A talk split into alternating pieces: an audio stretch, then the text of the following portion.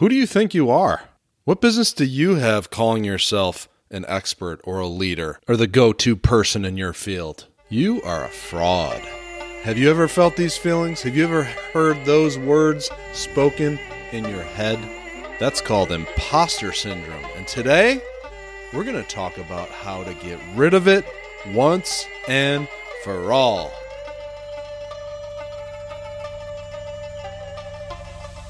Welcome back to the Business of Living podcast. If you want to live fully, you can't be walking around with imposter syndrome.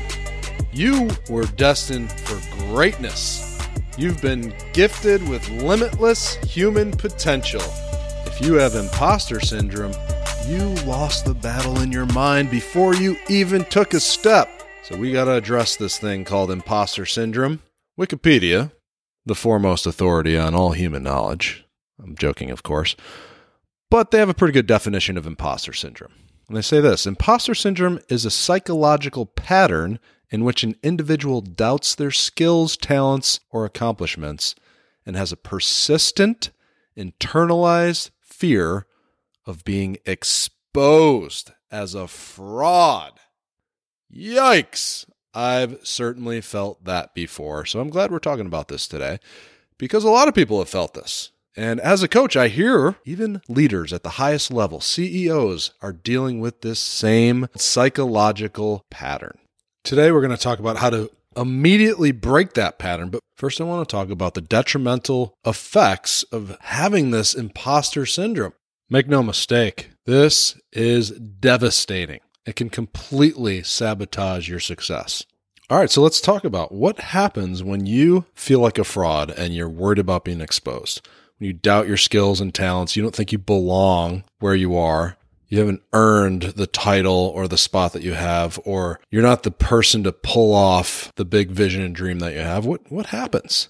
When you have a fear of being exposed, you tend to start to hang on self preservation mode, right? Let's hold on to everything I have and prevent it from failing. And when you do that, what you're not doing is focusing on who you're becoming and where you're going and what needs to happen in order for you to get there.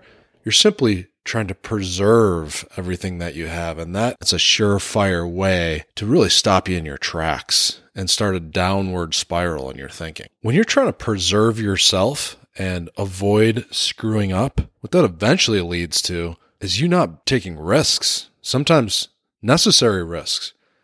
It does not inspire courageous action when you're in this place of, oh, I hope I don't get exposed. I hope people don't find out who I really am.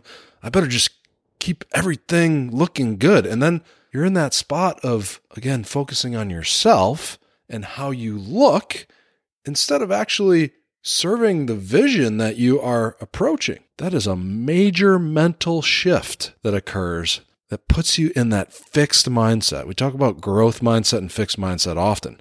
Just as a quick review, the growth mindset has this boundless opportunity perspective where I may not be there yet, but I'm becoming that person. I'm growing and I'm learning more and more every day. I'm getting better and better every day. A fixed mindset says you're either it or you're not. You're either made for this position or you're not. You either have the talent and skill or you don't. And there's nothing you can do about it. And that's where this leads you. This might sound silly, but imagine you had a kid learning to walk. If they didn't learn to walk in the first couple tries, what would you tell them? I guess you don't have the skill and the talent to be a walker. You're just not a walker. No, of course not. You'd say, hey, get up, keep trying. You're getting better and better. You're getting closer and closer.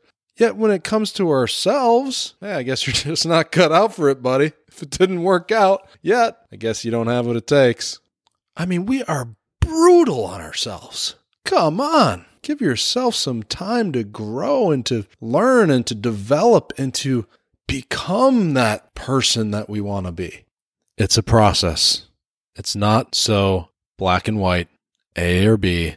You are or you aren't. No, you're on a journey. Another destructive way of thinking that this imposter syndrome leads to is comparison. We start to look at who is cut out for this role or this opportunity that we're in and who isn't. Well, that person has this many years of experience. They make this much money. they're this confident, they're this good looking, so they are totally qualified. I am not. So you start to look at everything else everyone else has and everything that you lack. And comparison, goodness gracious, comparison, not helpful ever, ever. Stop doing it. If you're comparing, you again are shifting your focus from pursuing the vision that you have and you're looking at what other people have and you don't, or what you have and they don't. It's not helpful at all. I'm not saying that everyone has the potential to thrive in every position or for every opportunity. We know that's not true. There will be times when you realize that you're pursuing the wrong thing or you're in the wrong spot.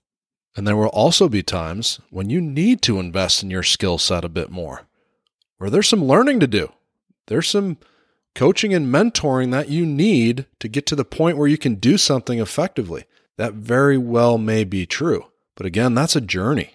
The main point I want to make here is that it's a huge distraction. Even if you aren't meant to be in the position that you're in, feeling like an imposter and pretending is not going to help you. You're eventually going to be found out anyway.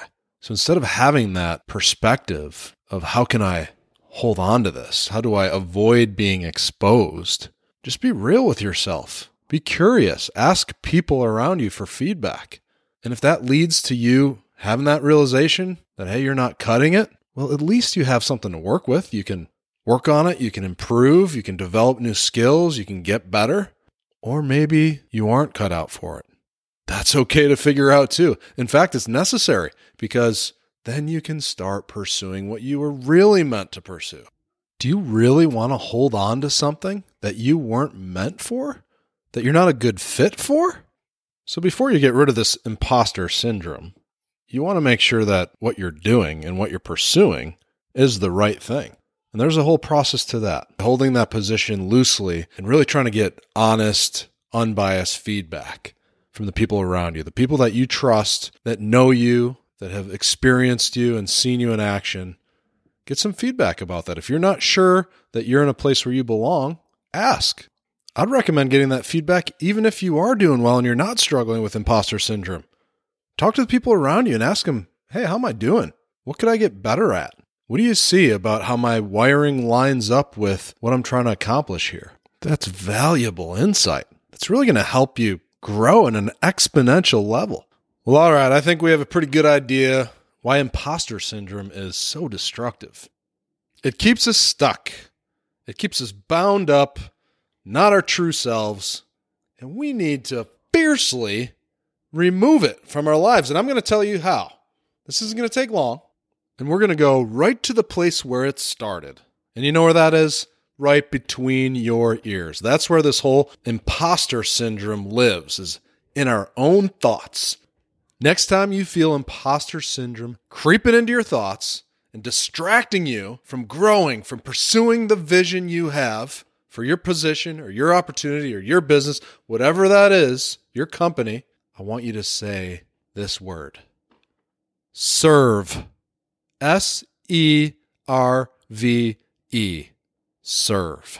You are in the position you're in to serve others.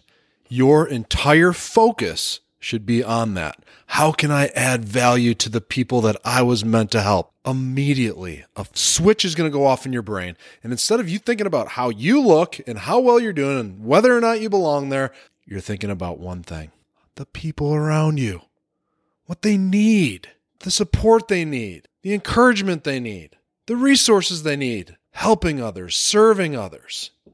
It's about that.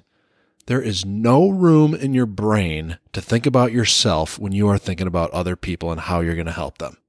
I know it sounds simple, but it causes a major shift in your brain that changes everything. Valuable work helps other people win. It creates an impact in other people's lives. It helps people. When you focus on that, everything in you, every thought in your brain starts to formulate ideas on how you can do that. How can you be creative in the way that you help people and offer people value?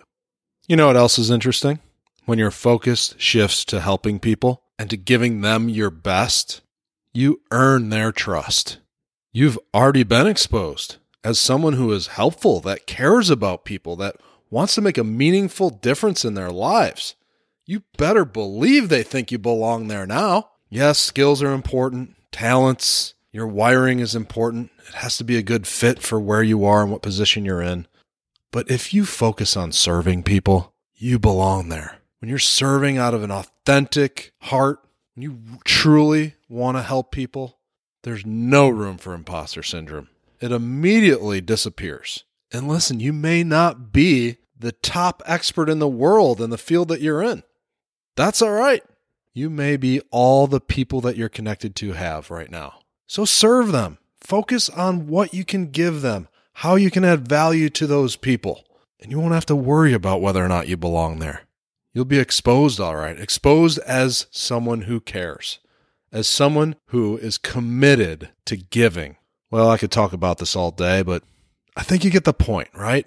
If you're stuck in that imposter mindset and you can't shake it, you feel insecure, you feel like, hey, I don't belong here. Who am I?